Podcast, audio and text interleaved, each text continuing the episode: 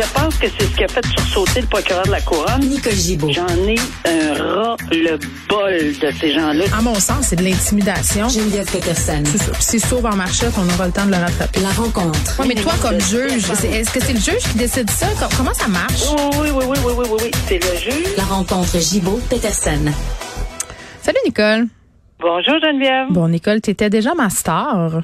Faut que je le dise. Mais là, écoute, t'es une star du cinéma québécois parce que c'était le gala Québec Cinéma hier et le film Sam de Yann Glenn dans lequel tu fais un caméo a remporté le prix du public. Hey, J'étais tellement excitée, là. Ça n'a pas vrai? de bon.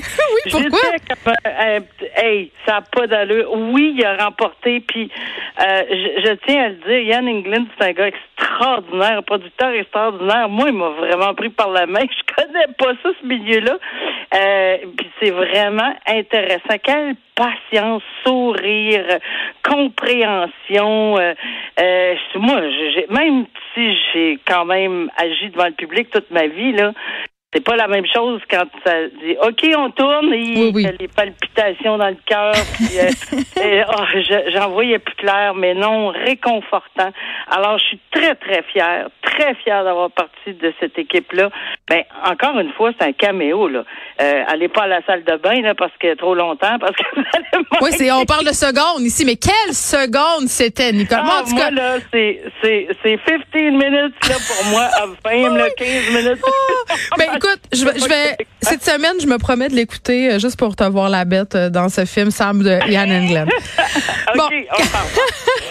Sur une note beaucoup plus sérieuse, cette fois, là, on continue de parler de ce fameux procès secret. On s'en jasait vendredi, toi et moi. Tu disais, bon, les procureurs de la couronne qui étaient supposés témoigner via un système, euh, en fait, via Teams, mais avec euh, une technologie qui leur aurait permis de dissimuler leur visage et de masquer leur voix de façon à ne pas être reconnus. Là, euh, volte-face dans cette histoire-là, euh, paraîtrait-il, en tout cas, moi, c'est ce que je comprends, Nicole, là, je vais être curieuse de t'entendre à ce sujet-là, euh, que pour faire cette journée du 6 juin, parce que ça devait débuter aujourd'hui, la technologie n'était pas prête. Donc, ce qui va se passer, c'est que on va disposer de 45 minutes pour présenter des arguments et qu'après ça, le reste des plaidoiries vont se faire à huis clos. Je comprends-tu bien l'affaire? Euh, ben, c'est parce que c'est difficile à, à comprendre, mais Oui. le volte-face, là, il y a, y c'est difficile à comprendre. Pourquoi? Parce qu'on nous dit rien. c'est assez Oui. simple. Tu sais, c'est des mots, ça fait volte-face, la technologie est pas prête. Oui, mais quoi? Qu'est-ce que c'est une vidéoconférence quand on tourne les personnes puis qu'on met un- quelque chose Un qu'on filtre voit leur sur la voix. leur voix? C'est pas compliqué. Mais est-ce qu'il y a, est-ce qu'il y a quelque chose d'autre encore une fois?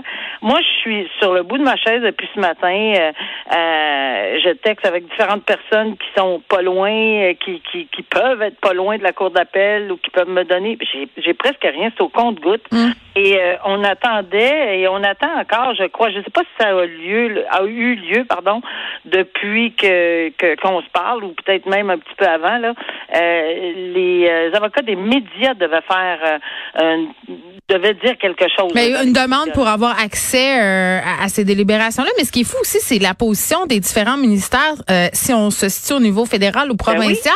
Simon Jolin Barrette, lui, est vraiment, euh, en bon québécois, hands-on sur ce dossier-là en disant, moi, je veux un engagement que euh, ces procès-là secrets ne pourront plus se tenir au Québec. Puis David Lametti, lui, son homologue au fédéral, lui, se, se garde, il veut pas intervenir là-dedans. Oui, puis ce qui est comique, c'est que c'est, c'est supposé d'être la, ben, la même justice. Je comprends que l'administration, c'est une chose euh, différente. Mais le droit criminel, c'est, un- c'est, c'est canadien. Puis le, que, évidemment, les procès soient publics, la publicité des procès, c'est Mm. clairement un droit fondamental. Euh, c'est, c'est, c'est quelque chose qui c'est du jamais vu. Même, je- on l'avait souligné ensemble, le juge Wagner de la Cour suprême du Canada avait été estomaqué d'entendre cette situation-là, de voir que ça s'était passé. Donc, tout le monde est un peu renversé de ceci, mais il faut, il faut, euh, pour ça que je disais, il y a quelque chose là, là-dessus. Là. Ah, Sous, sous ce, ce procès secret, euh, il y a certainement euh, la personne en question. On comprend que le privilège du de la personne qui a donné des renseignements pour sa sécurité. L'informateur de la police dont Ah il est question.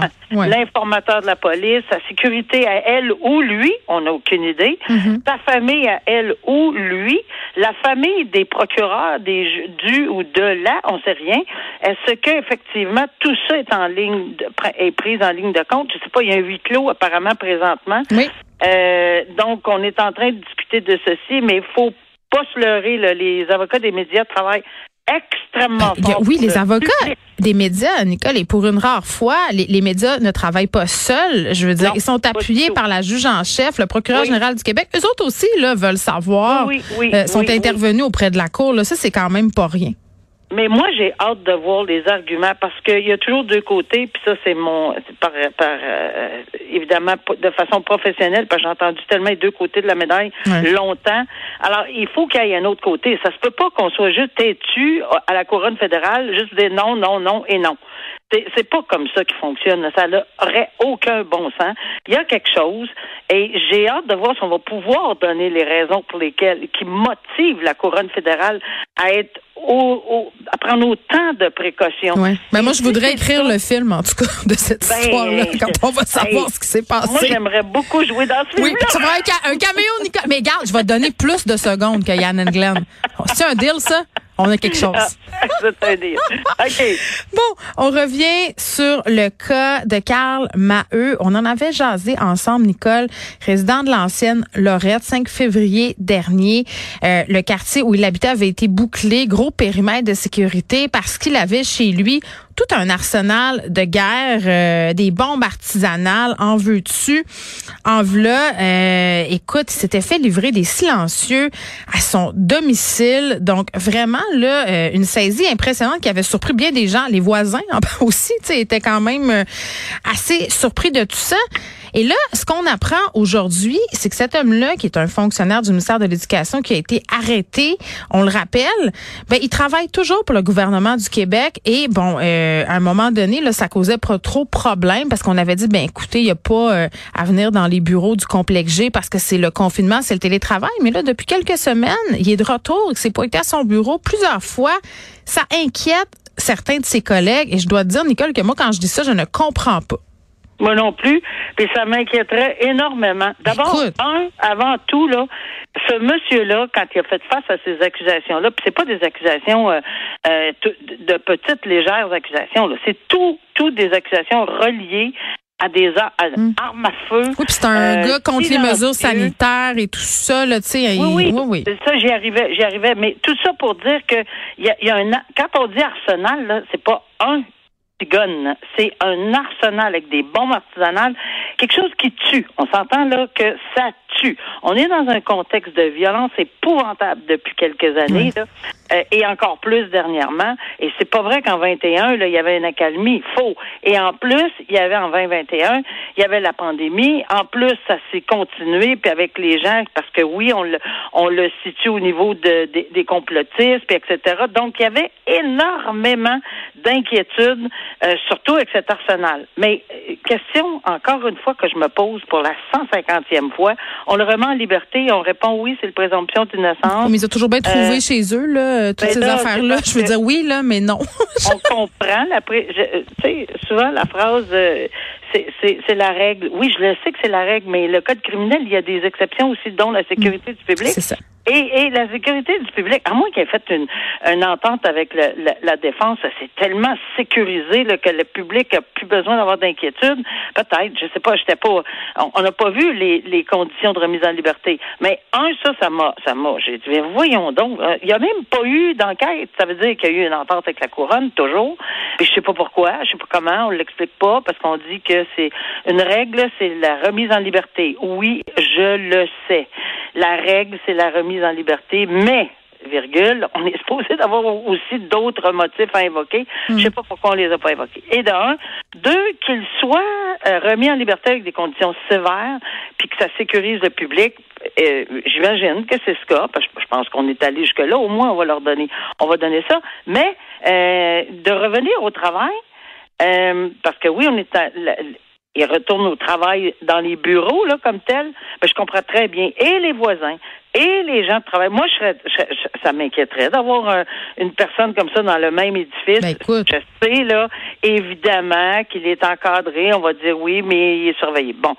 Euh, mais c'est rien d'inquiétant. Puis trois, ben il travaille dans les systèmes informatiques aussi, ben, tu sais, c'est quand même. Euh, il travaille dans le système informatique. Au privé, là, il travaillait pour une compagnie d'avion. Au privé, on n'a pas pris deux temps de Mais l'ont d'or, eux C'est d'or, fini. Puis il y avait, oui, oui, mais il n'y avait pas accès aux bagages, etc. On s'en fout. Et, la, compagnie a dit, non, regarde, il n'y en est pas question. Bon, le syndicat du gouvernement dit, il faut faire attention aux présomptions. On le sait, il faut faire attention aux présomptions d'innocence. On sait ça. Sauf qu'il y a aussi le ministère de la Sécurité publique, là, il y a, a quelqu'un en quelque part dans le complexe là, qui peut avoir accès à de l'information. Il n'est pas présumé. Non, non, c'est un peu gênant, là. Ça, ça paraît très, très mal, honnêtement. Ben, ça paraît drôle. Là. Temporairement, on aurait peut-être pu, juste temporairement. Et oui, ça va se régler apparemment le 7 juillet. Probablement par un règlement parce que c'est des infractions qui peut-être commandent une peine minimale, mais quand on règle un dossier, hmm. ça arrive souvent que deux accusations, puis t'en as juste quatre qui plaident coupables, pas de peine minimale. au moins, si le syndicat le bras trop long, euh, Nicole, puis protège son employé, ce qui est quand même le rôle d'un syndicat, on va se le dire, ben regarde, euh, faites-le rester à la maison puis faire du télétravail ben, encore. je veux dire, ça aurait été une solution assez simple. Ben oui. Musicien canadien euh, Jacob Hogarth qui a été reconnu coupable du viol d'une femme en 2016, mais acquitté de la même accusation concernant une adolescente de 16 ans. Une histoire quand même particulière, Nicole, l'accusé qui a comme dit, ben moi j'ai eu des relations euh, consentantes et passionnées. on l'entend souvent, hein, cette affaire-là, avec euh, ces deux femmes-là, puis il nie complètement avoir touché à l'adolescente avant qu'elle ait 16 ans. Ouais, c'était bien Comme si c'était mieux. C'est lui à 37 en passant. Là. Pardon? J'ai dit comme si c'était mieux de ne pas l'avoir touché avant, avant ses 16 ans, mais il y avait 37. Non, non, non, je comprends. Mais tout ça pour dire que c'est un dossier, malheureusement, on n'aura pas le temps de l'explorer, je pense pas, parce que c'est un dossier qui est extrêmement complexe au niveau de ce qui est arrivé pendant le procès par jury. Il y a eu tellement d'objections, il y a eu des articles qui ont été invoqués sur les, parce qu'on ne peut pas remettre en question le passé euh, sexuel d'une personne, etc., des objections. Le jury l'a pas su. Oui, on su, ils sont revenus, je sais pas combien de fois en délibéré pour dire qu'ils s'entendaient pas. La juge les a exhortés de continuer. Il y a eu tellement de déboires dans ce dossier-là. Et si on me dit qu'il n'y a pas d'appel dans ce dossier-là, je vais être renversé parce que il y a une place que je pense qu'il va avoir possible. Puis je veux pas dire qu'il va gagner là. Mm. Mais oui, il a été trouvé coupable et c'est nettement différent. Là. C'est, c'est nettement différent d'être trouvé coupable d'un viol. Par contre, c'est passible de 14 ans là. Passible de 14 ans parce que c'est avec euh, lésions corporelles, donc il y aurait il y aurait eu des blessures pendant les l'agression sexuelle, mais c'est sur une adulte. Alors oui, c'est sûr que pour lui, ça fait toute la, la différence du monde parce qu'il n'y a pas de peine minimale, mais c'est quand même passible. C'est un crime extrêmement sérieux. Mais on va en entendre un peu plus parler parce que le juge a convoqué, la juge a convoqué tout le monde au palais de justice pour euh, pour euh, faire un tableau là, comment on va se, se diriger pour la peine. Mais euh, quelle saga C'est sûr qu'il y en a beaucoup à dire dans ce dossier-là, mais en bout de ligne, il a été trouvé coupable. C'est un chanteur, oui, euh, connu d'une euh, peut-être moins au Québec, là, mais euh, Moi, je connaissais pas du tout, pour être honnête. J'avoue mon, mon ben, inculture. Si ma mémoire est bonne, puis là, je veux pas me tromper, mais quelqu'un chez vous va sûrement me reprendre si c'est. Il semble qu'il avait fait Canadian Canadian Idol. Je pense. Je hmm. pense que je l'ai vu là, moi. Ben, peut-être je me trompe. Mais il me semble que oui. Jake, euh, peut-être que non, peut-être que non. Mais à l'époque, je te parle, il y a longtemps, longtemps, là, quand même, là. Et si c'était. Il a été dans la deuxième saison de Canadian Idol en 2004. il est ah, fini troisième. Oui, exactement. T'as une mémoire incroyable. Exactement. Aïe, aïe, voilà. ça me, En 2004. Ben, ben c'est ça. bon, écoute, on va continuer à suivre ce dossier-là, bien évidemment. Nicole, je te dis à demain. À demain, au revoir.